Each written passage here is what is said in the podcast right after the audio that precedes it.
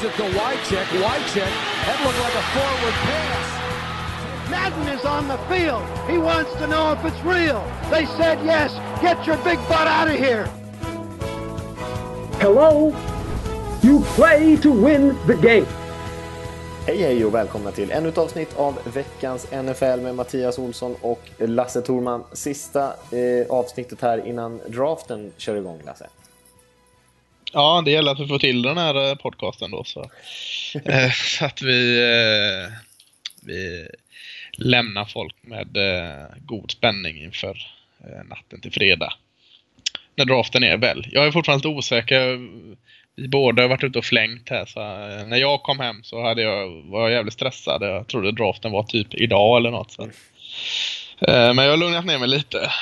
Fattat att jag har lite tid att, att komma ikapp. Ja, de har ju flyttat bak den, så det känns ju som så här, först kändes det som att det var jätte, jättelångt bort och sen har den smugit sig på jäkligt fort här på slutet. Men eh, det känns som det var länge sedan eh, man tittade på Super Bowlen då, får man ändå säga. Ja, men på ett sätt är det ganska skönt för efter den här draften så är det ett par månader med, med, med svensk sommar visserligen, men med avsaknad av amerikansk fotboll i USA. Mm. Eh, men, men det, det, kan ju innan vi, vi går vidare i draften så vill jag bara lyfta det att eh, vi har ju faktiskt svenska seriespelet igång. Eh, sjukt roligt. Eh, självklart inte på samma nivå som NFL. Det hade varit väldigt konstigt men, men eh, jätteroligt. Och det går ju matcher på fredagar på tv till och med nu. Och, och tycker jag om, om man har abstinens och även om man inte har abstinens så tycker jag det är väl värt att gå ner och kika på det lokala lag. För det, det är jättekul. Mm. Jag håller med. Eh, jag har inte hunnit se någon av de där Friday Night Lights. Det har väl bara varit en hittills år va? Eh, nej, två. Ja, två stycken. Två har varit... Eh... Nej, det är riktigt bra. Det blir bättre och bättre produktionsmässigt. Och... Nej, eh, tycker jag absolut man kan eh, traska ner eller sätta på tvn och kolla för amerikansk fotboll är gött. Mm. Mm. Håller med dig. Eh, och eh, som sagt idag, vi ska försöka knyta ihop säcken lite grann innan eh, så att alla känner sig förberedda sådär inför draften. Vi har ju en position kvar som vi ska riva igenom, det är cornerback-positionen. Det finns många bra spelare där som vi ska snacka om. Och sen ska vi också kolla lite grann på vilka du och jag har som toppspelare den här draften. Det kanske inte skiljer sig där supermycket åt, men vi får väl se. Jag vet inte riktigt exakt vilka spelare som du har högst eh, betygsatta i år till exempel. Och sen så lite om våra egna personliga favoriter, spelare som vi ändå tror på lite extra oavsett kanske lite grann var de går. Eh, det blir väl kanske ingen sjunde rundeval där, eller jag får se vad du hittar på kanske. Men eh, kanske inte nödvändigtvis någon av de här spelarna på topp 10-listan, men ändå spelare som man tror på lite extra. Ska vi kolla lite grann på, hinner inte gå igenom varje val i första rundan kanske, men vi ska ändå kolla på eh, lite speciella eh, val där i som känns lite extra spännande där det kan hända någonting och man, man känner sig lite osäker och sen kanske vilka lag som kan tänka sig att trada upp eller ner och sådär. Och sen så ska mm. vi eh, ta någon liten fråga där på slutet också. Ja, det, det är väl lika bra att vi drar igång. Vi ska, ska vi beta om några nyheter eller? Ja, det kan vi göra. Ja, det har hänt en hel del. Eh, mesta höll jag på att säga nästan lite, eh, lite tråkiga nyheter. Men eh, en positiv nyhet, eller i alla fall en spännande nyhet var ju att Adrian Peterson faktiskt idag blev det klart att han skrev på med New Orleans Saints och kommer spela för dem nästa säsong. Och egentligen är det bara ett ettårigt 3,5 miljons kontrakt och sen så har de en option att förlänga det Eh, efter det året. Men eh, inga jättepengar ändå för, för AP. Nej, de, de fintade oss och pressen och alla med att eh, Sean Payton flörtade lite med Johnny Mansell och så gick de bakom ryggen och, och, och signade Adrian Peterson. Eh, jag vet inte, det är svårt. Har han något kvar så är det ju självklart en, en jättebra signing och eh, ganska liten risk med tanke på eh, hur kontraktet är skrivet. Så bra för Saints tycker jag spontant. Eh, skulle det inte gå så eh, är det inte så mycket förlorat. Nej, och de har ju Mark Ingram där och, och, tanken är ju ändå att han ska vara nummer ett, running backen och, och Peterson komma in och liksom vara kanske den som byter av honom. Och vi får väl se lite grann vad det där landar i. Det beror på hur mycket Peterson har att ge också. Eh, men eh, han det är intressant, de börjar ju spela lite mer med, med fullback och sånt där förra säsongen med, med John Kuhn som kom in och så. Eh, annars tänker man att de är, sprider ut sina receivers och Breeze eh, spelar, kastar runt bollen lite överallt. Men de har ändå börjat gå mot lite mer av det här som kanske passar Peterson, för han springer ju helst med i, i liksom powerformationer med, med en fullback och sådär. Så att mm. eh, det känns ändå som att man kan hitta en roll för honom. Mm. Nej, men det tror jag. Aaron Hernandez eh, minns vi kanske alla, Patriots tight som eh, blev dömd för mord och eh, var nyligen eh, åtalad här för ett dubbelmord till som han blev frikänd ifrån. Men eh, han hängde sig kort efter det i sin egen cell i fängelset och är nu död. Och det har skrivits och sagts ganska mycket om den historien. Och man vet väl kanske inte riktigt vad, vad anledningen bakom det hela var. Men det har ju snackats lite grann om att det ger hans familj större möjligheter att få ut de pengarna som han eh, hade kvar i sitt kontrakt med Patriots som han annars inte skulle få ut om han eh, satt i fängelse. Eh, men helt säkert kan man aldrig vara varför, varför han gjorde det eller hur det gick till exakt. Men han är i alla fall död nu, Aaron Hernandez. Mm. Har inget att tillägga där. Tråkig historia från att det börjar gå åt helsike för honom. Ja, och det har ju egentligen bara gått rakt ner för sen han eh, egentligen... Ja, han hade ju lite issues även på, på college där han hade, man märkte av att han hade kanske den här eh, andra sidan av sin personlighet. Eh, och det här blev väl på något sätt verkligen, ja, på alla sätt satte, satte punkt för den ganska tra tragiska historien. Mm. Eh, vi har haft ett, ett helt gäng eh, college-spelare som också är aktuella inför den här draften som har hamnat i eh, mer eller mindre stora bekymmer här inför, eller satt sig i de situationerna själva. Jabril Peppers har vi pratat om som är en liten linebacker safety-hybrid. olika personer ser honom lite i olika roll där. Och Ruben Foster är ju en av draftens absolut bästa spelare, en linebacker. Båda de har lämnat utspädda urindrogtest på, på Combine visade sig i efterhand och de var helt enkelt inte... Eh, det kan komma av att man har druckit för mycket vätska helt enkelt. Eh, men det kan ju också vara ett sätt att dölja att man skulle ha andra substanser i, i blodet. Och jag vet inte om man kan säga så mycket om det, alltså vi vet ju inte exakt vad som har hänt, men det är ju i alla fall en röd flagga för de här två spelarna inför draften här. Uh, ja, uh, tycker det är ganska bra. Vi, vi ska inte sitta och spekulera vad det kan vara. Just nu uh, vet vi faktiskt ingenting. Så eh, vi avvaktar, men, men eh, flaggan ska upp där i alla fall. Och, och det påverkar dem inte positivt, även om, om de skulle bli friade så är det ju aldrig positivt sånt här.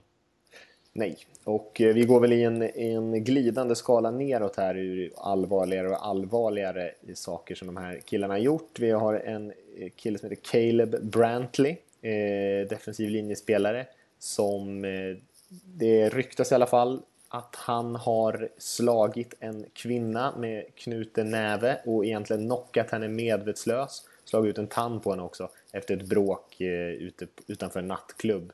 Eh, drygt, eh, vad är det nu, 25, drygt två veckor sedan har det kommit fram nu. En allvarlig historia såklart. Ja, det verkar väl mer vara med säkerhet att uh, det har hänt där, så det, det, kan vi väl beklaga oss över uh, varför han håller på med sånt.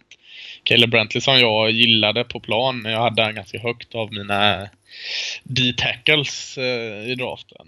Det är självklart inte bra. Kommer inte hjälpa honom alls. Jag trodde han kunde snika in i första rundan innan jag såg detta. Det tror jag absolut inte nu. Eh, dumt på alla sätt.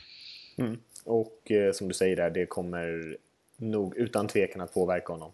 Eh, och sen hur mycket, det beror väl kanske på vad lagen får reda på om den här incidenten. Men eh, eh, svårförsvarat. Eh, det var ju inte självförsvar, eh, konstaterade i alla fall poliserna i, i den rapporten de skrev. Den här lilla tjejen då var väl drygt 50 kilo tung. Brantley är väl drygt 130 kilo tung. Kanske skulle kunna ha skött det där på ett annat sätt, även fast det var en, ett bråk fram och tillbaka så eh, var det absolut övervåld som han tog till.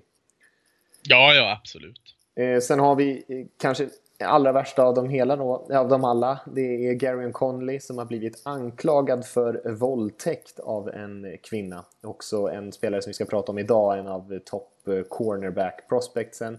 Och eh, vi vet ju inte om han är skyldig till någonting eller inte.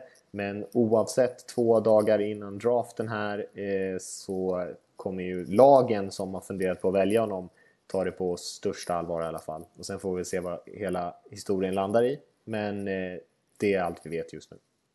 Ja, den är väldigt färsk, i varje fall när vi spelar in den nyheten. Så, eh, man har ju hört sådana, man ska inte vifta bort eh, våldtäktsanklagningar alls på något sätt. Absolut inte, men man har ju hört sådana exempel innan när eh, liknande fall när eh, annat folk försöker tjäna sig en hacka på framtida miljonärer genom att göra liknande saker eh, som har visat sig inte alls stämma. Så eh, vi ska nog inte alltså, döma honom än. För det är bara en anklagelse än, eller bara det, det är allvarliga saker. Det skadar absolut hans eh, position inom draften. Så, men, men eh, vi ska inte eh, döma honom för att han har gjort något än i alla fall, tycker jag inte.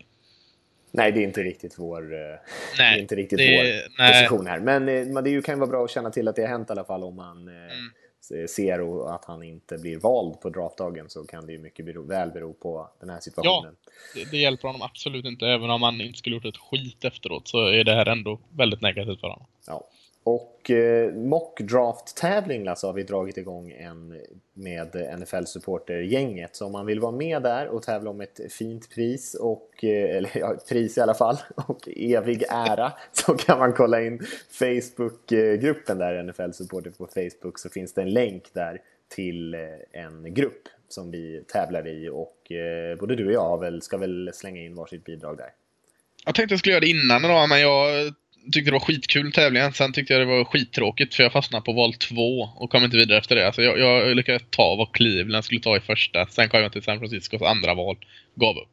Ja. Så att eh, jag får bita upp här och, och försöka komma igenom de här 32 valen. Ja, det är en eh, svårare draft än vanligt skulle jag säga att mocka, men eh, är, när man går in där på det är via nfl.com så det är ju egentligen drag and drop där, så man, även fast man inte kan alla spelare i draftens namn i huvudet och sådär så, ser är den rätt pedagogiskt där med att hjälpa en så kan man tänka lite behov och såna här grejer och, och göra sig ett försök även fast man inte har dökoll skulle jag säga jag, jag scrollade igenom lite den här drag drop-listan och lite besviken att NFL har tagit bort de här. Eh, de hade lite sådana här sköjarnamn innan. i Kommer du ihåg det för några år sedan? ja. När det var så Dion Sanders och några till som eh, man kunde välja och vi hade någon tävling då. Det var en hel del som valde de här namnen ganska högt. Så lite tråkigt att de där inte var med i år. Faktiskt. Eh, och sista grejen vi bara ska nämna är ju att spelschemat för eh, kommande säsong har kommit. Och vi visste ju redan innan vilka lag som skulle möta varandra. Det, det går ju på ett rullande schema. Eh, men vilka dagar och vilka datum och sånt där, det visste vi inte innan. Och eh, jag vet inte om du vill kommentera något om det? Alltså, det är ju en rätt eh, eh, tjock lunta med matcher. det hade varit ganska dumt om jag kommenterade något för jag har inte en susning om någon matchen. Jag, jag vet inte ens. Jag läste på vår hemsida vilka som startade. Men, men sen har jag ingen koll. Jag, jag är för färsk hemma på trygg mark för att ha hunnit läsa upp det. Så att, nej, jag har inget att säga. Antagligen bra kan jag säga. Ja, vi kan väl säga så att det är, första matchen är Chiefs eh, mot Patriots eh, i New England. Eh, och sen så kan man ju gå in också på, på hemsidan så har vi eh, länkat till spelschemat där och då kommer jag också komma upp på, på nflsupporter.se så småningom. Så man kan kika lite närmare på det. Eh, och med det, det var egentligen alla nyheter Lasse. I så fall tycker jag egentligen att vi hoppar in på cornerback-positionen direkt och eh, river av den här sista gruppen med spelare innan vi hoppar vidare. Mm. Eh, cornerbacks eh, som jag var ordentligt taggad på och varit ganska länge. Jag tycker fortfarande att det är en av eh, styrkorna i årets draft. Jättemånga bra cornerbacks. Jag hade nog en lite högre topp eh, innan än när jag satte mig ner och dubbelkollade mina anteckningar igen och försökte liksom skriva rent vad jag tyckte om alla. Eh, jag tycker fortfarande bredden är jätte, jättefin. Eh, du kan hitta många, många bra cornerbacks i de två första rundorna. Toppen kanske har dalat lite i, i, i min bok i alla fall. Jag vet inte hur du, du tycker. Jo, Eh, jag håller helt med om det. Det är väl kanske ingen sån där klockrena eh, toppspelare som vi har haft tidigare år. Eh, men däremot så är det ju väldigt många som ligger i det där spannet kanske av andra, tredje bästa cornern och tionde. Det kanske inte är sådär supermycket skillnad på. I min bild i alla fall. Nej, nej jag håller med. Eh, så, så vem har du som eh, nummer uno på din lista? Ja, det är inte så spännande egentligen. Det, de flesta har väl Marshall Lattimore där eh, från Ohio State som jag har som eh, min nummer ett också. Eh, har du någon annan? Ja, en annan ja. Jaha, ja. Eh, men pratar du om vad du tycker om Lattimore? Ja, nej, nej men det är väl... Man ska, framförallt är det väl högt tak på honom. Jag menar, han är en superexplosiv atletisk spelare som dessutom har ganska hyfsad storlek. Eh, väldigt mjuk i kroppen, så där byter riktning utan några som helst problem, accelerer, accelererar från liksom 0 till 100 som att han var nästan 10 kilo lättare än vad han är. Ehm, och fick ofta spela ensam en, en mot en ute på sin kant där. Ehm, men tyvärr lite grann när man ska utvärdera honom är väl, så spelar väl Ohio State lite annorlunda på det sättet att de satte inte Lattimore på motståndarnas bästa receivers. Så till exempel när de mötte Penn State så fick man inte se honom mot Chris Godwin särskilt mycket. När man kollade på Clemson-matchen så fick man inte se honom så mycket mot Mike Williams. Utan han spelade ofta nummer två receivern och så eh, liksom skickar man över eh, safetyn hooker där på, till sin andra corner och hjälpa till. Eh, så att han fick inte riktigt möta de här toppspelarna, vilket är lite synd. Han gjorde ju ett väldigt bra jobb mot nummer två-spelarna, ska man säga. Eh, men han är, har bara startat ett år också och har haft lite skadeproblem tidigare som också kanske oroar. Men han har ett väldigt, väldigt högt tak, Marshall Lattimore. Mm. Ja, han som nummer fyra faktiskt. Jaså? Vad säger man? Jag, jag ty- ja, eh, jag håller med ganska mycket du säger. Jag tycker stryker han bara varit två år i college och bara ett sedan startar. Mm. Som du säger så har han inte spelat mot de, de tuffaste receiversarna.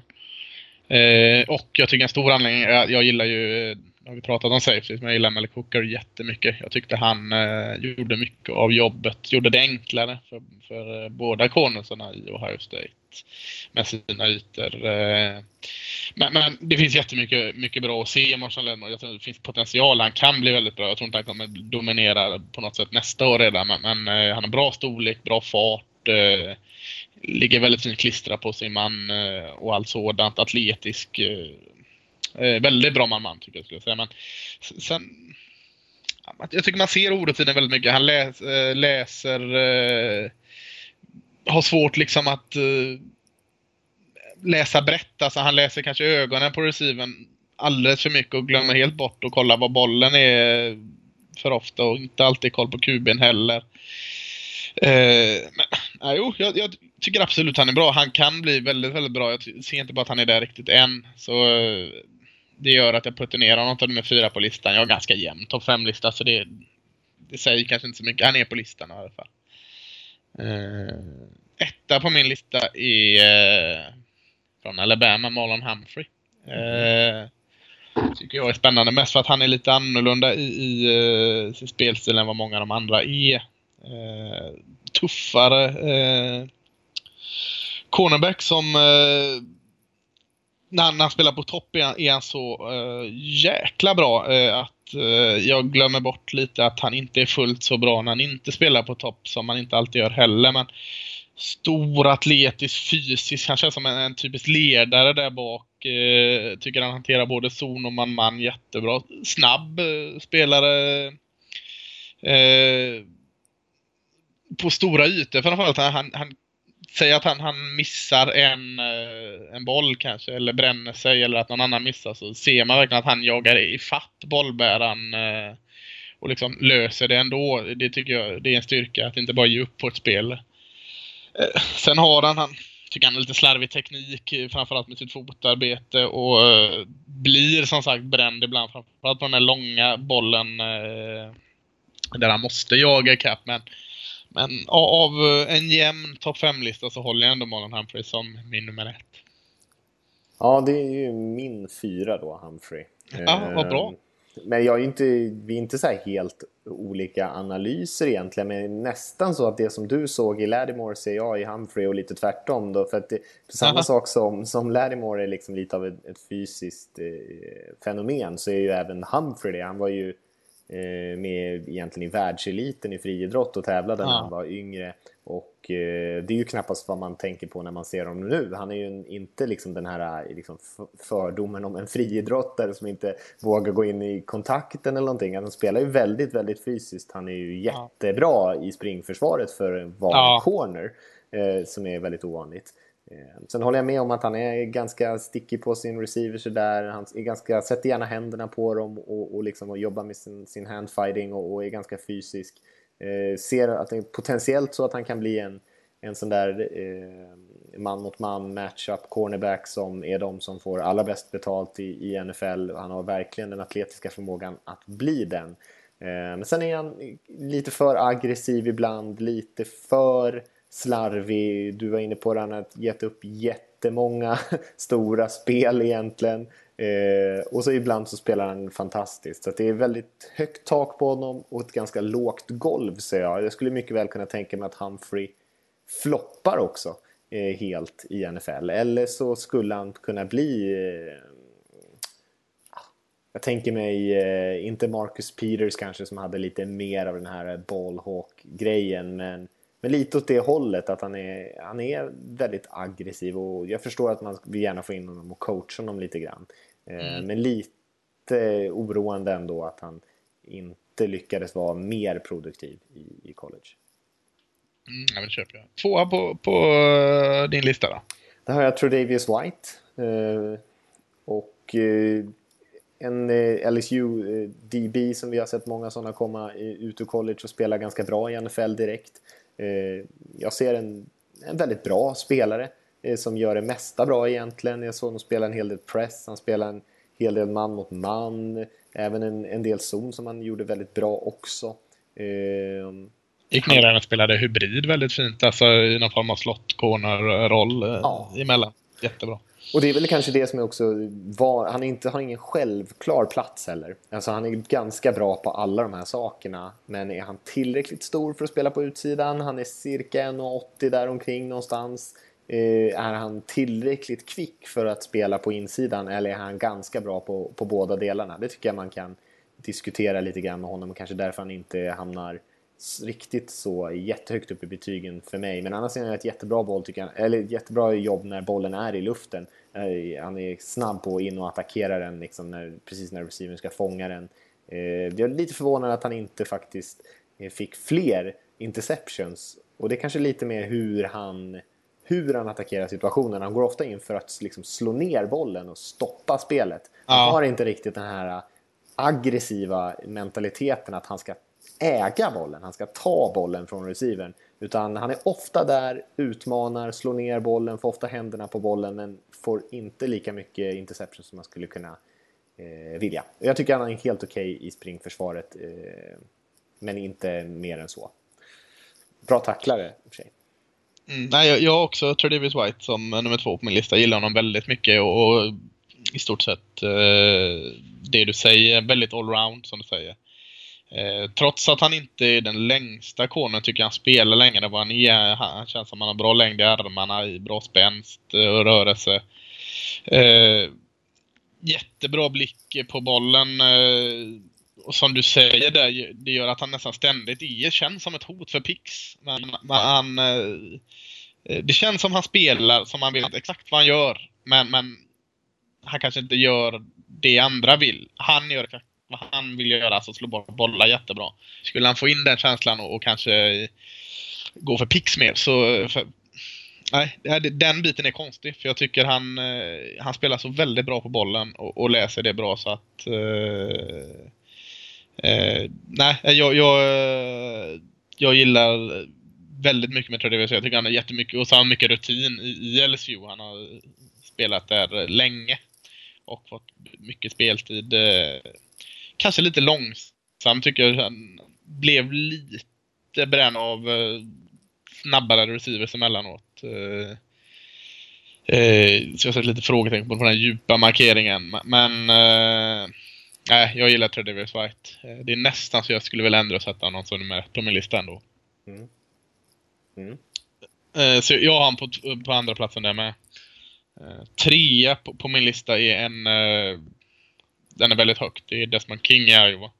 jag vet inte riktigt om jag ska kalla honom safety eller corner. Eh, så vi kallar honom DB. Men, men eh, han spelade corner i Iowa så han får ligga som corner på min lista.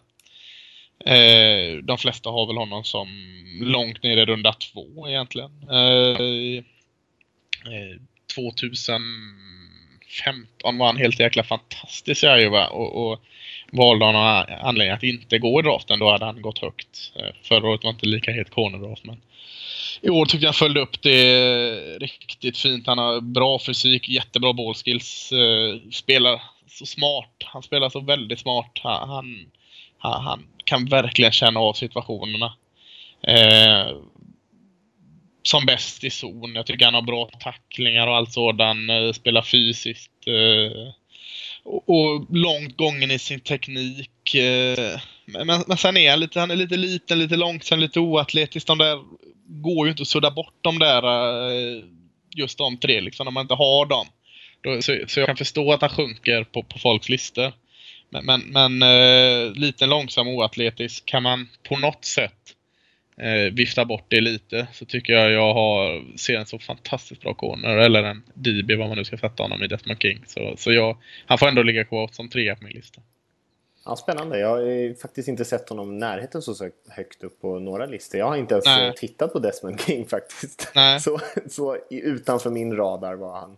Eh, Nej, jag, jag, jag, vet att han är lågt och jag eh, har eh, varit lite tveksam på vad jag själv har sett. Så jag, jag har liksom följt upp det med att eh, studera honom väldigt mycket även efterhand på mina anteckningar. Och, ja, jag står fast vid att jag, jag tycker Desmond King är... Eh, han spelar så fruktansvärt svart, smart och, och moget. Så, eh, är det någon som kan komma undan med att vara lite oatletisk och lite liten och lite långsam så är det Desmond King är jag. Jag, jag vill verkligen tro på honom och, och det gör jag fan med. Mm. Uh, ja, min trea är uh, Adoree Jackson från eh, USC. Uh, som, ja, de flesta har väl kanske inte honom riktigt så högt upp, men relativt högt har jag ändå sett honom någonstans där i gränslandet mellan första och andra rundan. Uh, tror jag att de flesta Kul spelare. Verkligen en kul spelare och liksom bra spelare. Alltså det, problemet med honom är väl egentligen storleken. Eh, men är, är väl en, en, också en väldigt atletisk spelare. Har spelat många olika positioner egentligen. Eh, tävlat i friidrott också och var väldigt framgångsrik där. Eh, vad sa du Lasse?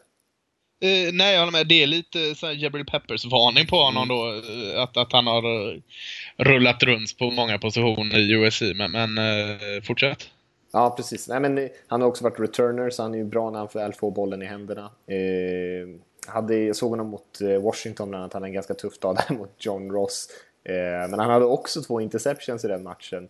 Eh, där han visade både bra spelförståelse, aggressivitet och allting. Eh, men sen så brände Ross förbi honom några gånger. Eh, ena gången tror jag till och med att han ramlade eller någonting, så det kanske man får halvt stryka. Eh, men han är inte sådär jättefysisk kanske. Eh, väldigt kvick, eh, som sagt lite mindre, mer explosiv atletisk kille. Kommer ofta in i bollbanan och är en, en, bra cover corner helt enkelt. Men som sagt inte optimal storlek. De har spelat ganska mycket zon i USC och han spelade ofta med ögonen på motståndarnas QB. Han kanske inte är den där spelaren som man sätter en mot en på utsidan mot en 6-3 6-3 corner liksom, utan det eh, kanske blir lite mer av en rollspelare någonstans i, i, eh, i NFL. Men han är, jag tycker han är bra eh, utan att vara sådär jättespektakulär. Mm, jag håller med mycket, i, i stort sett allting du säger. Eh, jag har inte mitt av fem-lista, men, men eh, betygmässigt är han inte så långt ifrån ändå. Men eh, det du säger att han blir bränd av John Ross, det ska man inte lägga så stor kraft vid tycker jag. För som vi såg på combinen så är, är John Ross, receiven i Washington, eh, galet snabb. Så det, det, det, var väldigt många som blev brända av honom. Mm. För Fedor Jackson är inte långsam, han är snabb och du sa att han var kvick. Eh, det tycker jag han är. Eh, det du var inne på eh, är också, tror jag, han stora eh, mot honom att han är, han är lite för liten. För att kanske klara den, den uh, rollen där ute uh, själv. Men jag, jag, tycker också han han är lite konstig ibland att kolla på. det känns som han väldigt lätt liksom, nästan tappar fokus på sin uppgift uh, och hamnar ibland så på mellis mellan bollen och man. Och känns lite som, han, som han eh, och kolla där flyger en fjäril förbi och, och, och så var han bränd liksom. Och det känns lite som han är han, han, han saknar att vara med i, i momentet hela tiden. Utan han försvinner iväg i, i eh, vad han ska göra emellanåt. Eh, när han inte gör det tycker jag han är, var kanonbra i USC, Men, men eh, jag köper mycket det säger. Utvecklingsbar skulle jag väl kunna säga att han är. Jag tror man kan utveckla honom till att bli en nyttig eh, defensive back i college. En corner som kanske inte klarar av alla moment men en, en eh, självklar starter. Absolut. Mm. Eh, var det din trea eller var det din fyra? Det trea. var min trea. Sen har jag Humphrey fyra där. Ja, just det. Jag hade Lettermore fyra. Femma på min lista är en som har klättrat ganska mycket. Det sista det är Avusie, Chiruba Avusie i, i Colorado.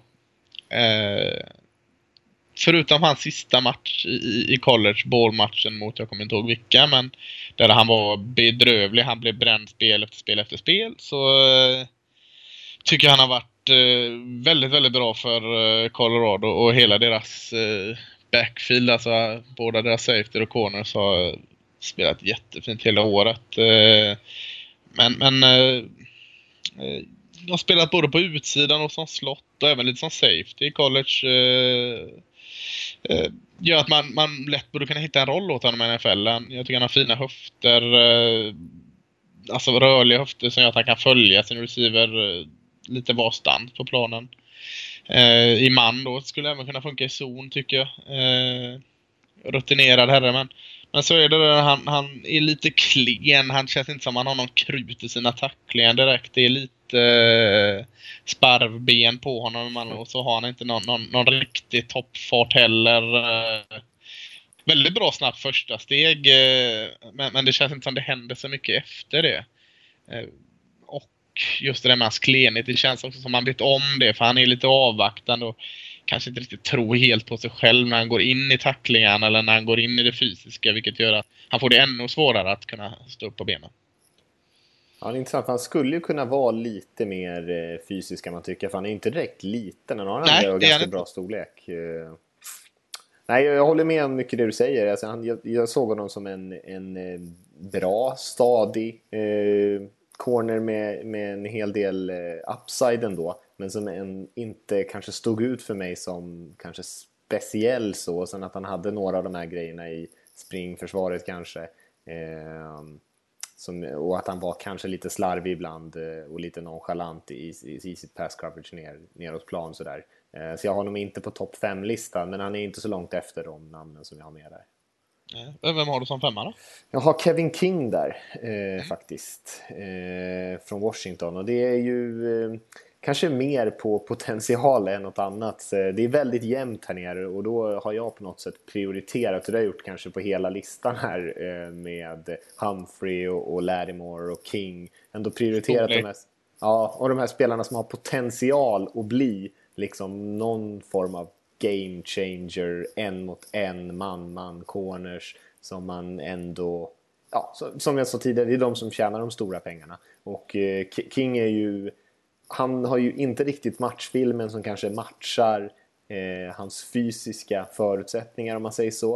Eh, total dominerar ju under combine där, eh, sprang ju på 4.43 på sin 40. Han i stort sett dominerade i alla hoppgrenar, alla såna här change of direction övningar, i stort sett alla övningar. Eh, och han har ju bra storlek, han är över 1,90, en av få liksom, av de här toppspelarna på cornerback-positionen i år som har den storleken. Eh, Eh, och han är ganska tuff på line of scrimmage där, eh, men jag tycker att han också kan vara väldigt slarvig med sin balans, hamnar ofta ur balans. Du var inne på det med en annan spelare tidigare där med Lattimore att eh, även King har ju kanske problem att hitta bollen i luften ibland. Han är liksom lite för fokuserad på sin spelare så att han inte liksom kan hålla två saker i huvudet samtidigt, eller hålla koll både på vad som händer omkring honom och när bollen kommer eh, och sin spelare, utan det är lite antingen eller. Så ibland så hamnar han lite på ändan och det, det blir svårt när man har hans längd och storlek också att byta riktning mot lite mindre receivers. Så att, eh, han har en hel del som man skulle behöva coacha upp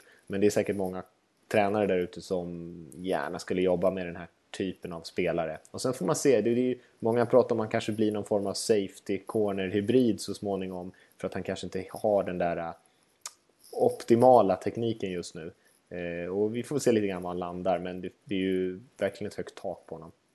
Ja, verkligen. Ja, och det tycker jag, det, det måste stryka under där med att eh, utveckling, utveckling på han, han i början av säsongen för Washington tyckte jag han var direkt dålig. I mm. slutet av säsongen tyckte jag han var riktigt jäkla vass.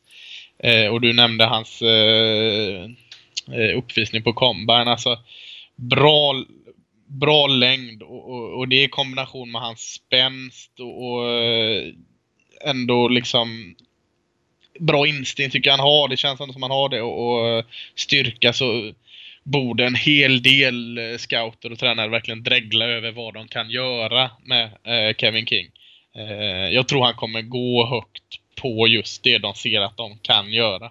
Mm. Självklart tror tränare och scouter på sig själva att de kan utveckla spelare för att eh, han har som, som du också sa ett väldigt högt tak eh, och har utvecklats eh, riktigt jäkla fint. Jag tycker han har inte farten. Det, det, är väl det av de här alltså, atletiska eh, förmågorna som, som man saknar. Eh, och tekniken som du var inne på också är eh, bristfällig. Jag tycker hans fotarbete är väldigt slarvigt men trots sitt slarviga fotarbete så, så, gör han det ändå ganska bra. Så man blir lite så här att tänk när de tränar upp hans fotarbete hur jäkla bra han kan göra det då.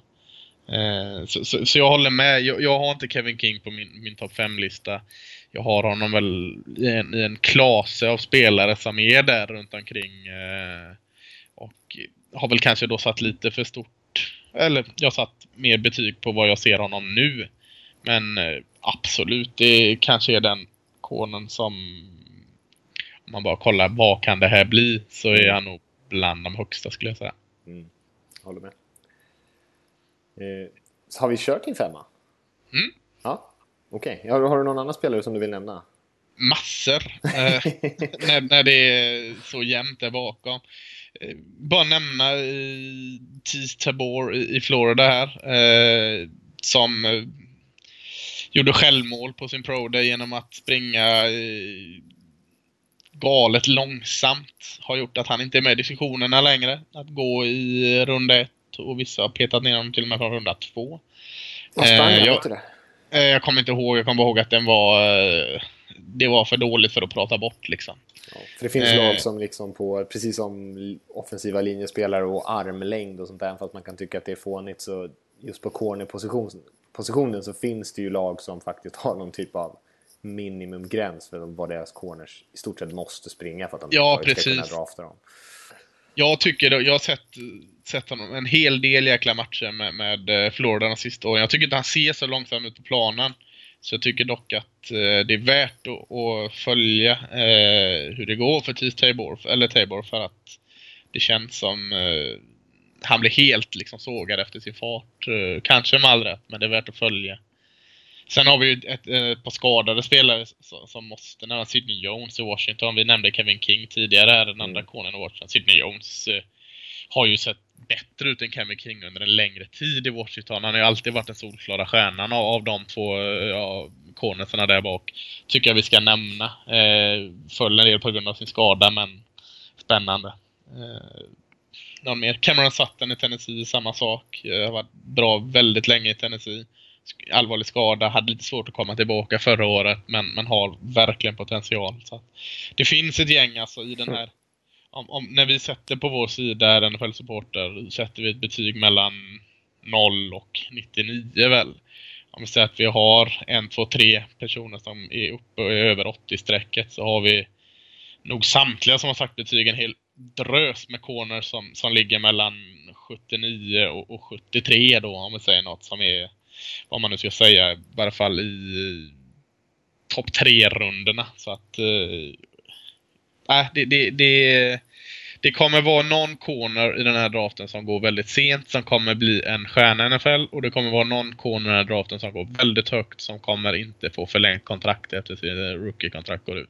Det tror jag jag håller med. Vi kan säga något ord om Conley också som vi nämnde under nyheterna. Eh, Mm. Som spelade på andra sidan där från, från Lattimore i Ohio State. Eh, och gjorde faktiskt ett jättebra jobb eh, rent ur ett produktionsperspektiv. Jag tror bara att han tillät 37% completions eh, på bollar kastade åt hans håll. Eh, men jag tyckte inte att han var eh, i samma nivå som Lattimore eller inte ens särskilt nära egentligen. Inte en lika naturlig atlet men eh, däremot så spelar han ju faktiskt bra men kanske mer av en rollspelare. Men som du säger, kanske en av de spelarna om han inte hade haft den här eh, våldtäktsanklagelsen nu då. Eh, som vi får se vad det, vad det blir av och hur, eh, hur eh, mycket som ligger bakom den. Men eh, eh, så han hade ju ändå chansen på att krypa upp i första rundan innan dess. Mm. Och då, eh, nu ska vi inte nämna hundra, men Quincy Wilson också. Den andra, T-Saber var ju den ena i Corner Florida. Mm. Quincy Wilson var den andra. Eh, många som har honom och går under ett fortfarande också. Eh, värt att nämna i varje fall.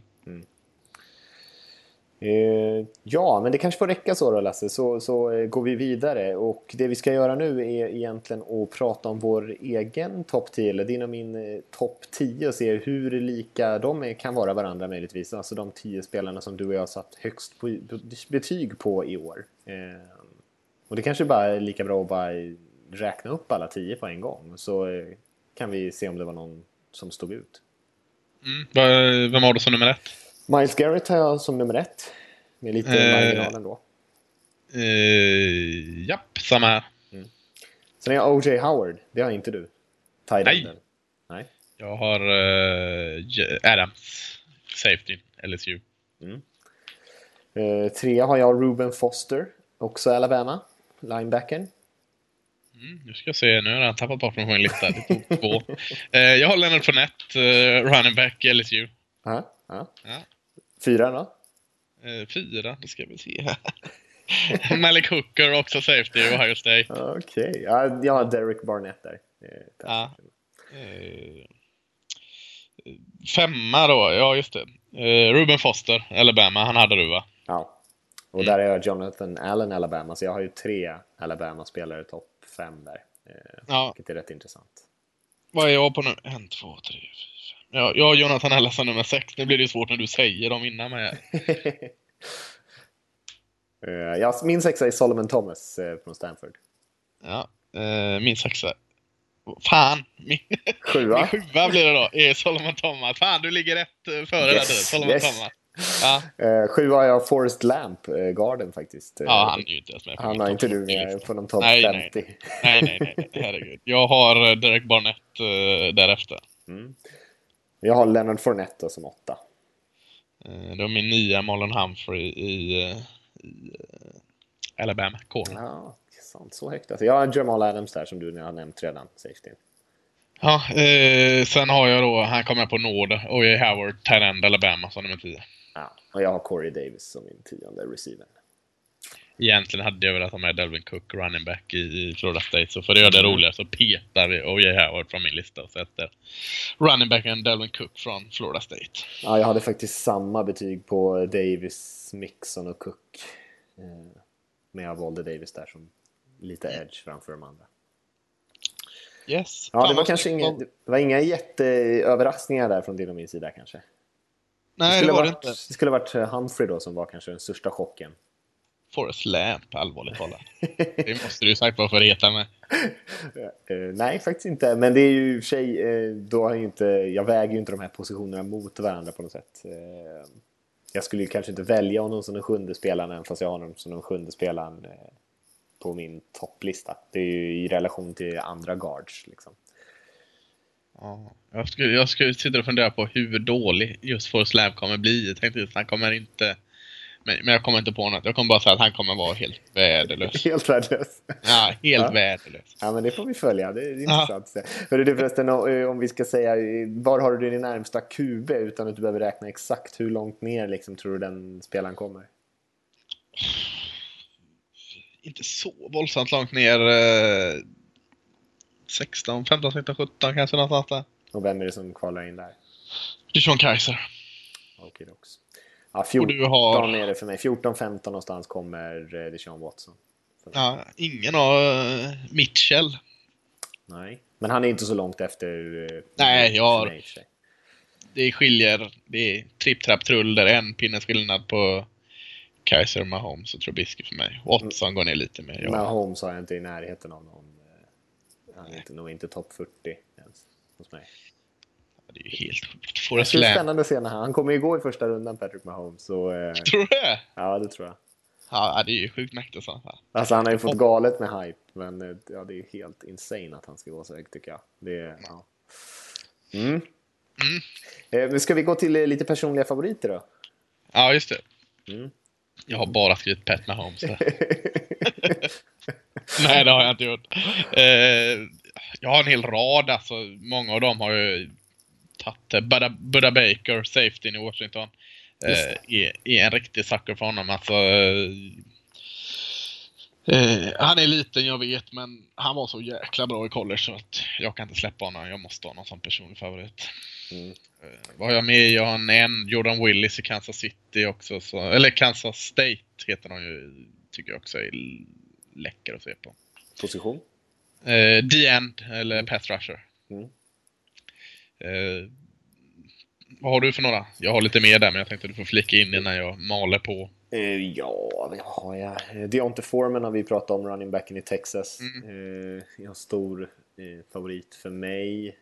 Hörde det att hans eh, son eh, gick bort under säsongen. Eh, imponerande att kunna kötta på som han gjorde med, det i bagaget. Ja, det gjorde han verkligen. Kötta på i hans stil lite grann. Eh, Charles Harris har vi pratat om, pass rusher i Missouri. Är också ett stort fan av.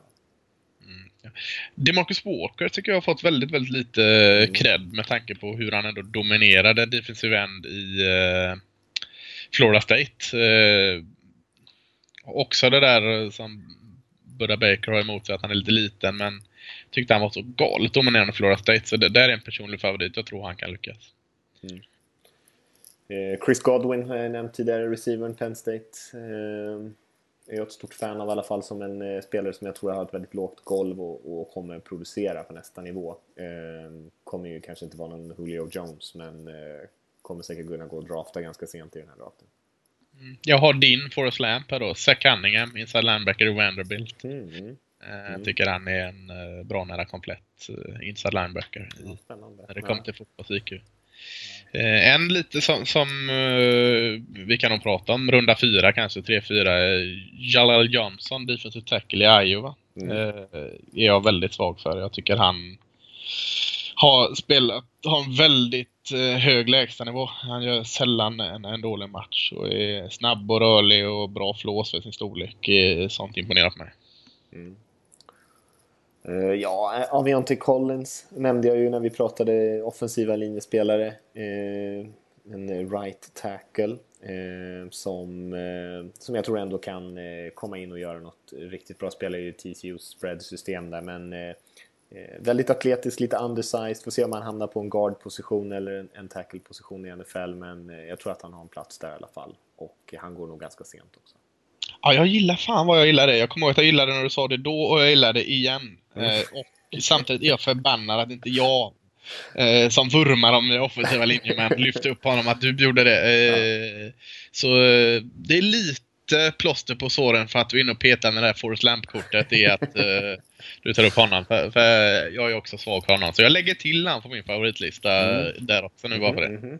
Eh, men avslutar ändå med, med eh, Hassan Reddick eh, i Temple. En, en pass rusher. Om du vill köra någon som här linebacker eller D-end beror lite på. Men ah, jag tycker han har varit galet bra.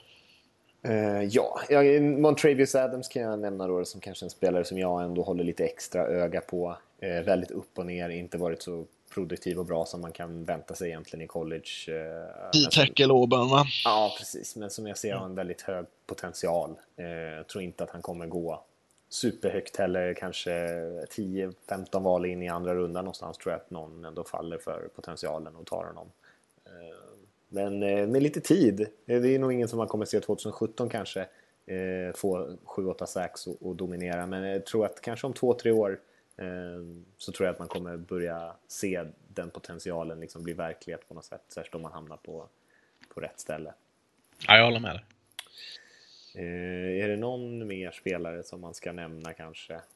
Jake Butt gillar jag, men jag, jag har ju... Jag, Mm, han, är ju sönder, han är ju sönder... Så, helt jävla paj. Mm. Eh, överallt. Den stackars tight enden från Michigan där, men... Men eh, som hel spelare så är det en personlig favorit. Mm.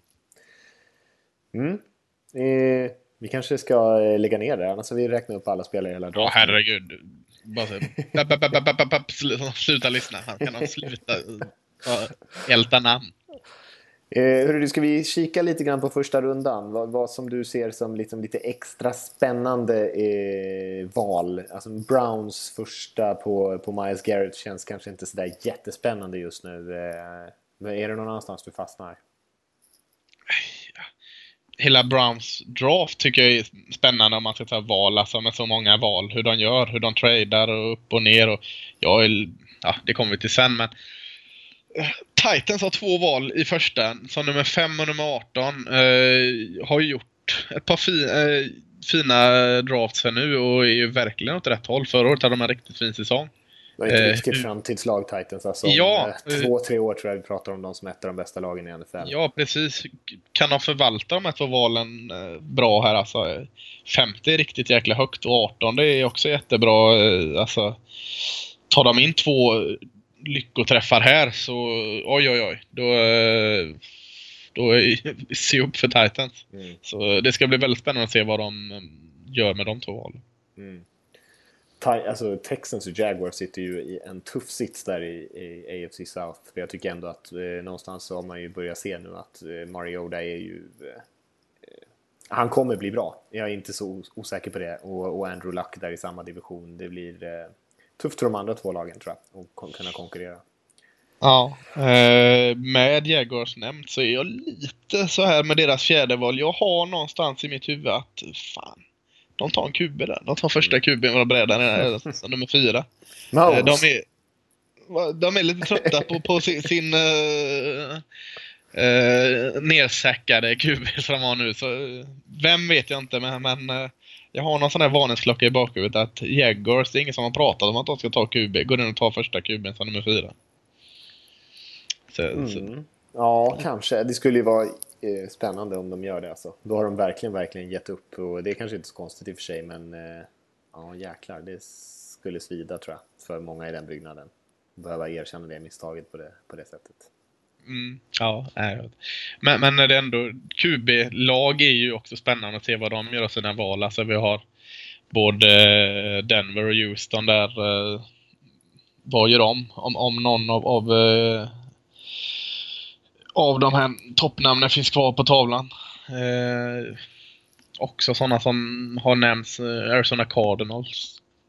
Pratat mer och mer att de ska ta QB med sitt trettonde val. Mm. Kan också vara spännande att kolla vad de gör där. Vad tror du vi får våra eh, running backs då? Fournette och Cook och de här. Tror att vi, vad tror du de hamnar? Jag har ju så eh, bestämt mig och liksom gjort mig eh, redo i planen redan att från ett hamna med Panthers nummer åtta där. Det känns så rätt på något sätt. Eh, jag, jag kan säga att han går högre. Eh, Zeke Elliott gick nummer fyra till, till Dallas förra året. Jag, jag kan mycket väl se att Jaguars tar honom som nummer fyra också. Eh, trots att de har tio Yeldon och, och eh, nu glömde jag vem är den andra de tog ny, ny running back där som körde duo-par.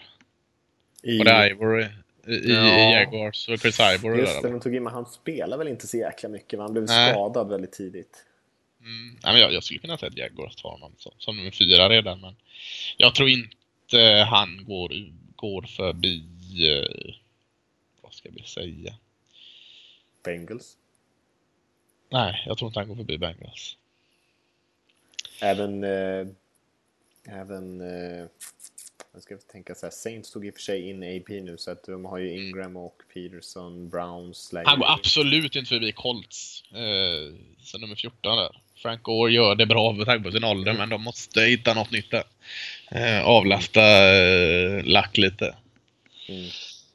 Det ska också spännande att se. Jag, jag var så, precis som jag var låst på att Panthers skulle ta Fournette med sitt åttonde val, var jag låst på att Cincinnati Bengals skulle ta eh, Ruben Foster med sitt nionde. Eh, får man tänka om lite nu med, med eh, problem på problem för Foster här i form av röda flaggor. kan de ändå ta han där som nia? Vad tror du? Finns det en chans? Han är ju jäkla, jäkla bra. Mm. Ja, kanske. Kanske. Hmm. Det, är väl, det är väl lite både lite karaktärs-issues nu och skadegrejer Ja, och sånt där som precis. det börjar bli lite mycket kanske för ett sånt val men eh, mm. Första eh, offensiva linjespelaren då? Vem tror du tar honom? Eller vart ungefär? Vart går han? Ja, vad kan man tänka? Alla behöver ju alltid offensiva linjespelare. Det är ju liksom... Eh... Ja, men det är ju inga toppnamn alltså. Visst, du hyllar Nej. Forrest Lamp här, men, men eh, ja, nej, han går inte så. han är ju ändå guard alltså, eh, i, i NFL, så att... Jag, jag, Ja. Robinson till Chargers kanske. Mm, till, som nummer sju! ja. Så högt. Panthers. Panthers. Också en, är Robinson i så fall kanske. Ja. Mm. Alltså jag gillar ju Robinson ganska mycket så jag har ju honom relativt högt. Eh, och det finns ju lag som verkligen, verkligen behöver o-line hjälp. Jag tror inte att det blir mycket bättre om man väntar. Alltså, om du nere, sen kommer som till exempel Panthers eller någon som draftar ner i andra rundan. Då tror jag inte att man får en tackle som man kan starta direkt. De behöver ju hjälp nu. Nej, McCaffrey då? Han har ju klättrat upp nu. Snart så är det lätt Cleveland ska ta som nummer ett. Ja. vad, vad är... Vad tror du han hamnar? Tror du han går före på nät? Nej, det tror jag inte. Jag tror att han du- faller lite grann faktiskt. Eh, Jag tror inte att han går så där högt. Eh, Eller ja, vem vet? Jag har ingen Men i första ändå, eller? Ja, det tror jag. Eh, Eftersom det har varit så otroligt mycket snack. Men jag tror att han faller en, eh, en hyfsad bit. Ner till någonstans runt 20 i alla fall. Eh, Den där jäkla videon som spreds när han jobbar med fötterna. Jag var inte så jäkla imponerad av den. Det gör väl alla då? Eh, jo, det är sant. Men han är väl kvickare än de flesta, får man väl ändå säga. Ja. Men det, det måste han ju vara med sin storlek såklart. Ja. Ja, tveksamt. Receiver då? Williams, Ross eller Davis? Vem, vem eh, ryker först? Jag tror Ross går först. Tror du det? Ja. Ja. Nej, han var nog enklast att plocka bort. Det står mellan Davis eller Williams. Jag tror ändå det säkraste kortet är Williams där han har varit högt upp på listan längst. Mm. Eh, Men, men topp 10 är jag osäker på om vi ser någon. Jag tror, alltså receiver då, så tror jag O.J. Howard som du nämnde, Tyrenden, går före alla de tre. Han borde göra det tycker jag. Ja. Men eh, sen tight end, alla värderar inte tight end så jäkla högt. Men eh, jag tycker att han borde gå högre än dem. Ja. Någon Eh, mer? det- Eh, Hur många, hur många corners tror du plockas i första då? Många, tror jag. Eh, sex Över fem? kanske. Ja, fem, sex stycken. fem. Tror jag. Ja. Det är inte för att alla är värda det i och för sig, men eh, det, det är som sagt, det finns inte så jäkla mycket självklara prospects tycker jag. Vi var inne på våran topp 10 där. Alltså någonstans där tar det slut på självklara eh, första rundeval och sen så börjar det bli ja, ganska grumligt mellan eh, ja, 15 åtminstone kan man väl säga ner till 45. Och då tror jag att man värderar de positionerna som är högst värderade och det är ju corners och pass rushers, defensiva linjespelare, offensiva tackles kanske. Eh, och så tror jag att de positionerna går. Mm. Ja, jag, jag har också den känslan. Liksom. Ja, det, men det är- ja, jag kan tro alltså mellan val 20 och, och, och 28 typ, där det är cowboys. Där kan jag se typ att fem corners eller DBs går liksom. Eh, nu tror jag båda de här safetyna, Adams och Hooker, eh, båda dem är plockade in i topp 10. Vilket är väldigt högt för safeties. Jag tror aldrig en safety har gått så högt som jag. Jag har eh, mer och mer börjat eh, ofta mockat Jamal Adams som nummer två till 49ers. Mm. Eh, nu är jag osäker om 49ers kommer ligga kvar där. Eh, men jag tror aldrig en safety har plockat så högt innan. Så två safeties topp 10 är ju väldigt ovanligt. Ja, eh, och sen just den här cornergruppen också. Det är ju väldigt många lag där som Dolphins till exempel. Raiders vet vi att de letar corners. Seahawks eh, har ju egentligen bara Sherman där som en, som en vettig starter på utsidan. Eh, ja, Cowboys som du var inne på. Det är många lag där som behöver corner på slutet där så att de börjar de gå så, så går de nog fort där. Nej, jag håller med. Mm. Eh, nej, vi har snart gått igenom hela jäkla första rundan här och, och, och fumlar i mörkret här efter, efter spännande. Har du någon som, eh, som de flesta har i första rundan som du inte alls eh, kan förstå att de har det, inte vad du tror, utan du bara köper inte det. Liksom, du ser inte hans storhet. Ja, Pat Mahomes kan vi ju ta kanske som första Har då. folk honom i första rundan alltså? Ja, jag har hört att eh, vad jag har förstått och läst och sådär så är tanken liksom att det är Mitchell Trubisky, Deshaun Watson och egentligen eh, Pat Mahomes som är aktuella för första rundan. Det är väldigt få som tror att Kaiser till exempel kommer, eh, kommer gå i första rundan. Och, jag skulle inte ta Pat Mahomes knappt i andra rundan. Även fast man förstår ändå potentialen han har. Eh, så tycker jag att han är på tok för oslipad för det. Och jag tror nog att han kommer gå i första rundan i slutändan. Spännande. Mm. Ja. Jag vet inte vilka mer. Eh, Cook har man ju snackat om att han håller på att falla lite. Jag tycker han är bra. Så eh, jag tycker inte att Hassan Reddick borde gå i första rundan. Det lär han göra. Vad har vi mer för spelare? Malik McDowell. Nej, han vill jag inte se första. är det många som påstår. Tack McKinley är jag ju inget stort fan av heller från UCLA Pass Rusher. Ja, ja. Jag är lite tveksam till Taco Charlton i Michigan. Ska Ja, han gå i första verkligen? Jag med. Charles Harris gillar du. Jag... eh, lite tveksam där också. Eh, vad kan det vara mer för spelare som... 10 Watt har folk börjat eh, plocka upp i första. Nej. Nej. Devin Yuko, Terran Miami. Viskas en del om han i första. Han är sjukt oslipad, men spännande. Ja. ja. Kanske där 28, 29 någonstans där nere. Nu har jag inte ens kollat vilka lag som draftar där. Eh, det var Cowboys och, och Packers. Kanske Ja. inte eh, super need just där. Men, eh, ja, men någonstans där i slutet i så fall. Ja. Nej, vi kanske ska ta och eh, studsa vidare. Vad, vad tror du om Ja, eh, trades och sånt där i första rundan? Tror att vi, var, var någonstans ska man hålla ett extra öga öppet? Vad tror du att det kan hända saker?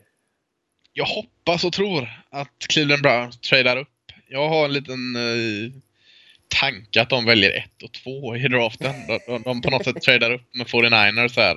Eh, de dunkar av sitt, eh, vad väljer man, 12, 12 val i första rundan och så något av alla de jäkla valen de har där nu och så går de upp och får välja nummer ett och nummer två. Det hade varit sjukt roligt. Och så väljer de inte Miles Garrett som nummer ett. Bara, bara för att. De tar dem. Jag vet inte fan vad de tar med andra. Men, men det känns som att uh, Cleveland Browns har ju verkligen chansen att trada upp. 49ers känns väldigt logiskt att de tradar ner. De har mycket, mycket, många, många hål att fylla. Och ingen solklar kanske med andra valet. Eh, tycker fortfarande det är högt att ta safety som nummer två. Eh, kan han bara trada ner ett par, så sex, eh, sexa, sjua eller något sånt, så har de fortfarande fullgodiga spelare att ta plus lite andra picks. Eh, kan också se Jackson vill trada ner från fjärde. Eh, Eh, ser inte riktigt vad de ska ta där eh, som de inte kan ta i mitten eller slutet av första. Eh. Sen är lite Ja. nyfiken på om Houston eller Denver gör något för att klättra upp. Eh, Denver tror jag väl inte gör det. Houston kan jag tänka mig kanske går upp lite för att eh, ta en QB i första. Alltså de är ju rätt desperata för de har ju det mesta egentligen. De kanske skulle behöva stärka upp sin o-line också men det känns inte som att de måste göra det i första rundan nödvändigtvis utan att de, de kan nog eh, vara ett av de lagen som är väldigt aggressiva på att komma upp och ta en quarterback. Ja. Ja. Eh, mer trades, det, det kommer ju vara eh, lag här. Alltså, det är ju klart inte betydelselösa men något lag trädar upp från 36 till eh, 33 och sånt. Det, det, ska, sådana grejer kommer hända. Det, och, och säkerligen kommer något lag komma tillbaka i första rundan. Det skulle vara en sån grej som Dallas gör kanske. Liksom, att Mm. De väljer som nummer 28 och sen väljer de som nummer 31 igen. Liksom, och så ger de bort lite för mycket för det. Men, men eh, det känns väl som en sån sak som de skulle kunna göra. Jag skulle tänka mig andra lag som har liksom är på, på vippen och har något bra på gång. Eh, skulle också kunna göra det. Säg... Eh, ja, vad, har- vad har vi för lag som, som eh, kan tänkas vilja så... Nu, nu är inte Packers ett lag som gör så, men, men eh, Falcons då kanske. De väljer som nummer 31 Mm. Eh, de har nästan alla bitar på plats. De, de, kan kanske offra lite framtid för att komma upp lite och ta något om de ser någonting de verkligen vill ha. Mm. Eh, för att liksom putta laget ännu närmare liksom absoluta toppen. Känns logiskt liksom, men sen är det ju rena spekulationer vad som händer. Det är ju rykten man läser överallt. Jag, jag tycker mig mer och mer har läst till exempel att Cleveland ska vara sugna nu på, på att uh, trada upp. Och, då blir man ju nyfiken själv på liksom, sätter igång scenarier i huvudet. Att, ja, undrar vad de väljer då liksom. Så att, det skulle vara intressant om de kan ta, för det har ju snackats om Miles Garrett eller QB, om de kan få både Miles Garrett och sin QB. Eh, skulle ju vara optimalt på något sätt. Det tycker jag skulle vara intressant. Ett lag till ska jag nämna Lasse, innan vi kanske ska studsa vidare mm. från det här ganska förvirrade eh, snacket som vi har just nu. Men, ja, jag hänger inte med alls. men Chicago tycker jag är ett intressant lag eh, på trean också. Vad, vad de ska hitta på. Det känns som ett wildcard. De skulle kunna göra nästan vad som helst där. Eh, jag tror inte de ser liksom Mike Glennon som deras långsiktiga alternativ där på QB-positionen. Eh, Nej, men då känns de ligger bra där ändå, för de har alltså, säg Jonathan Allen hade passat bra där liksom. Mm. En safety hade passat bra där. Mm. En QB hade passat bra där. En corner hade passat bra där. Vad man vill ta. En, en uh, Solomon Thomas som han är kvar hade passat bra där. Så att det är alltså deras tredje val eh, och de här höga namnen så har de egentligen need på alla. Så att jag, där ligger Bears bra. Men, men jag håller med dig. Eh, det, det gör de också väldigt flexibla i och för sig. Om de ja, skulle komma absolut. ner på 12 mot, mot Browns till exempel så skulle de säkert kunna få någon av de där spelarna som de vill ha ändå. Ja, men de kan få de absoluta toppnamnen. De, de får man inte om man är nere på 12 Då får man dem precis det skiktet under. Det är om de ska trada ner med typ Tennessee från 3 till 5 eller med Jets från 3 till 6 kanske. Jets kommer upp och snor kuben framför Jags där. Ja, ja precis. Mm. en, ny, eh, en ny QB som uh, inte har någon... De tar Pat Mahomes där som, som nummer tre. Perfekt. Ja. Så har de ett, ett helt, ett, ännu en, en stor arm till sin ganska mm. Skröpliga skara quarterbacks där i New York. Ja. Hörru du Lasse, vi ska hoppa vidare tycker jag och mm. ta en fråga innan vi rundar av. Mm. och det är en fråga från Karl som skriver Hej, har relativt nyligen blivit besatt av NFL och framförallt Carolina Panthers men försöker snappa upp så mycket nyheter, taktik och generell kunskap, jag, kunskap som jag bara kan. Er sida och ert, er podcast är i detta sammanhang inget annat än helt magiska. Tusen tack! Oj, tack! Ja, vad snällt. Och så har han en fråga här också. Det pratas ganska mycket om att en del lag behöver få in en bra quarterback för att kunna konkurrera på riktigt. Och i samma andetag nämns det ofta att det inte finns några riktiga elite prospects vad gäller quarterbacks i denna draft. Däremot har jag förstått att i nästa års draft finns det åtminstone två quarterbacks som mycket väl kan bli franchise QBs för något lag. I Sam Darnold då, får spelar väl på USC va? Och Josh Rosen. Vad spelar Josh Rosen? Är det UCLA? UCLA, det är mm. två LA. Uh Ja, Hur ser ni på att exempelvis Browns väntar ett år med att drafta en QB i all hast, skriver Kalle? Det är alltid lätt att säga det nästa år, då är det en bra QB-klass. Samma förra året också, eller på Ja, då och året Deshaun, innan också. Deshaun Watson var ju solklart han skulle gå nummer ett. Det var inget snack om det liksom. Eh, folk skulle lägga sig i matcher för att kunna ta Deshaun Watson. Nu, nu är inte han en snack om att han ska gå först av QB-sarna. Ja, det var inte bara eh, Watson. Man kan, Chad Kelly var väl också ett ganska hett namn. I, liksom, ja, precis. I, och han är ju inte ens... Det är ju, jag vet inte ens om han kommer bli draftad. Eh, så Nej, att, så... Eh, men, men jag, eh, samtidigt så förstår jag helt klart frågan och resonemanget. Mm. Jag, Brad Kaya var ju så också förra året som mig. Jag trodde han skulle vara guld i år liksom. Kuben i Miami. Han har rasat efter en svag sista säsong. Liksom. Men, men de två han nämner och framför allt Sam Darnold. Ja. nu har han bara, han har bara spelat Eh, Eh, en halv säsong eller tre fjärdedelar av en säsong. Han startade inte ens året förra året för USI. Eh, ser ju fantastiskt jäkla bra ut alltså. Nu ska vi inte dra några likheter eh, i, i, teknik och spelstil och så men han såg eh, Andrew Luck bra ut. Eh, alltså i, i, att han knappt gjorde några fel i, i slutet av säsongen för USI.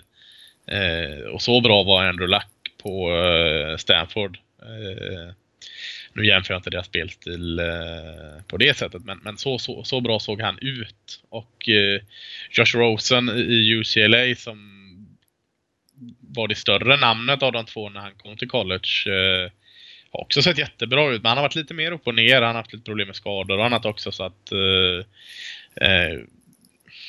men, men jättespännande. Och du har även en, en, en QB som heter Josh Allen i eh, en betydligt mindre skola, Wyoming tror jag det är. Eh, ser också jättespännande ut. Så att självklart finns det de tankarna kring lagen också. Men jag tror, ser de tillräckligt mycket gott i de kubisarna de har framför sig att välja nu. Så tror jag inte man tänker så, ah, vi ser väldigt mycket bra men vi chansar på att ta någon nästa år istället. Ser de att de har en framtida starting QB så slår de ju till nu om man finns kvar. Eh, då ska de bara se det också. Ja. Eh, nej, det är jättesvårt att säga vad som kommer hända och vilka namn som kommer vara heta nästa år tror jag. Ehm, det är jättebra att lagen eh, ser framåt och har liksom en långsiktig plan och det har nog de flesta. Ehm, och att man kanske känner så här, ja men vi är ingen idé att drafta QB redan i år för vi vill liksom förstärka offensiva linjen liksom, så att de kommer in och har bra förutsättningar och sånt där. Eh, men jag tror att det är väldigt klurigt om man hela tiden eh, blickar mot nästa år just för QB-positionen. Är det så att man inte gillar någon av de här då, ska man självklart inte drafta dem högt. Utan då är det bättre att drafta någon lite senare och kanske vänta. Men det finns andra lag som har väntat väldigt, väldigt länge. Om vi pratar om Texans till exempel som mm. eh, inte har draftat en QB högt på eh, nästan ett årtionde. Vilket eh, ja, resulterar i att de inte har någon quarterback. Eh, det är många, många spelare som har varit hypade så här ett år i förväg och inte blivit någonting. Eh, och så är det en del andra som har blivit precis så bra som, som hypen var. Men det är väldigt svårt att förutspå och lita på, skulle jag säga. Eh, mm. Sam Darnold i USC ser jättebra ut, men vi ska också komma ihåg att det har varit väldigt många quarterbacks från just USC som ja. har sett jättebra ut och aldrig blivit något i NFL. Man kan göra en lång lista nästan. Ja. Kessel, Lane och Matt Barkley och alla de liksom. Ja, San ja, Sanchez och, och alltså... Sanchez såg ju riktigt bra ut. Han var ju... Ja, ja, ja. Alltså... Mm. Ja, vissa likheter med Darnold också om man ska skrämma mm. folk lite. så att eh, jag vet inte om man väger in en sån sak i, som lag att eh, eh USC-QB ser alltid bra ut. Ja, det var mycket talang där i, nere i Kalifornien i. Mm. Eh, ja, vi lämnar den där och eh, vi ska väl egentligen runda av här Lasse. Vi kan väl eh, bara säga så att eh, om ni vill skicka in frågor och vi kommer väl kanske köra någon liten upphämtningspodd här efter, efter draften Lasse. Jag tror det i alla fall. Ja, det är ju nyttigt för dig och mig om inte annat att ja. få gå igenom det här, vad vi har uh, Lite terapi, terapisamtal ja. sådär. Jajamensan. Ja, precis. Eh, och eh, så då om ni vill skicka in en fråga så kan ni göra det till podcast.nflsupporter.se om det är någonting ni reagerar på under själva draftdagarna som är torsdag, fredag, lördag, natt egentligen. Eh, första rundan, sen andra, tredje och sen tredje, nej sen fjärde till sjunde eh, på, på lördag natten. Där. Fjärde till sjunde börjar väl ganska, eller är inte det humana tider längre heller? Eh, jo, de, det blir väl för... mer och mer humana tider ju senare vi kommer. Ja, det är, det är egentligen bara första rundan som eh, drabbar din nattsömn eh, riktigt ordentligt va? Mm. Jag tror det. Så eh, skit i första rundan. Fokusera på fjärde till sjunde. Det är där allt händer. Mm. Och vi har väl ingen egentligen svensk som... Det ryktades ju om att vi hade en svensk som hade varit inne på lite provträningar och grejer. Har du någon ja, äh, Mark där. Nu satt jag precis, satt jag verkligen på pottkanten där. Uh, ja, Rosenqvist, Rosenqvist, vad heter han? Mark Rosenqvist tror jag ja. Ja, just det. I, i Chicago-skola där. Ja, jag kommer ihåg faktiskt han när han spelade i Sverige. Eh, var jättebra. Eh, nu kanske jag har helt fel här men jag minns honom som offensiv linjeman och det är inte det han är nu med. Nu är det defensiv linjeman han eh, får upp Eh, ögonen på. Eh, var med i världslaget med, med en annan spelare som spelar bort i USA som jag känner bra och de vet jag är goda vänner så jag har bara hört väldigt mycket gott om honom. Plus att han, alltså han har hans karriär där borta i Illinois har gått spikrat upp. Han har varit jätteduktig. Så, han har varit där så, länge. Ja, han har varit där länge, ja precis. Så bara att han är att de har blickarna på honom, Chicago Bears, eh, är skitstort. Eh, vad det leder till, det, det, det så pass påläst är jag inte i det kring det, men, men jag har hört det också och eh, hört att han är hell of a good guy. Så vi, vi, vi håller tummarna på att han får får vara nära och känna på det. Precis, och precis som vi såg med svenskarna förra året så är det ju de där hektiska timmarna eller minuterna precis efter draften är ju då som många tecknar ett eh, kontrakt som odraftade free agents som man får komma in och, och, visa upp vad man går för förhoppningsvis. Nu fick ju inte våra svenska killar då kanske de bästa möjligheterna att göra det, eh, tyvärr. Eh, och man kanske inte alltid får så jättemycket tid. Det är ett ganska kallt spel med, med siffror och, och rosterplatser där när det, när det väl kommer till kritan. Eh, på de där sista platserna på rostern. Eh, men vi kan ju hålla ögonen öppna och se om, om Mark kanske dyker upp där någonstans på, i, på någon, och skriver något lite sånt där free agent-kontrakt efter draften där, om man inte blir draftad. Absolut. Eh, men annars eh, så får ni ha det så bra där ute och så tackar vi er för att ni har eh, lyssnat. Och så och att ni, om ni pallar, sitta upp och kolla draften. Det brukar vara ganska stor dramatik där, mycket analys och man får veta ganska mycket. Vi ska försöka vara ganska aktiva på Twitter och Facebook och sådär under själva draften och eh, kommentera lite grann om de olika valen och sådär. Och så är podden tillbaka nästa vecka så kör vi en liten kort sammanfattning och analys av vad som hände. Innan nu får du hjälpa mig att lyssna. Vilka är det nu man ska avfölja på Twitter här nu när det är draft som håller på och läcker innan? Ja, jag skulle definitivt avfölja J Jason LaCanfora till exempel. vet jag är en av dem som läcker. Um, ja, sen jag har inga mer namn faktiskt. Där. Men man märker ju ganska snabbt vilka det är som skriver ut draftvalen innan de sägs i TV och det vill man ju helst inte veta. Nej, precis. Vi kommer inte göra det på NFL Support i alla fall. Nej, för vi vet ju det, men vi, vi är så schyssta mot alla. Ja, vi, vi, har ju vi vet ju faktiskt redan nu exakt hur det kommer gå. faktiskt. Det är därför vi kommer bli 32 av 32 rätt i våra mockdrafts också. Så är det såklart. men vi säger så för den här veckan, hörni, så får ni ha det bra där ute så, så syns, hörs vi nästa vecka. Det gör vi.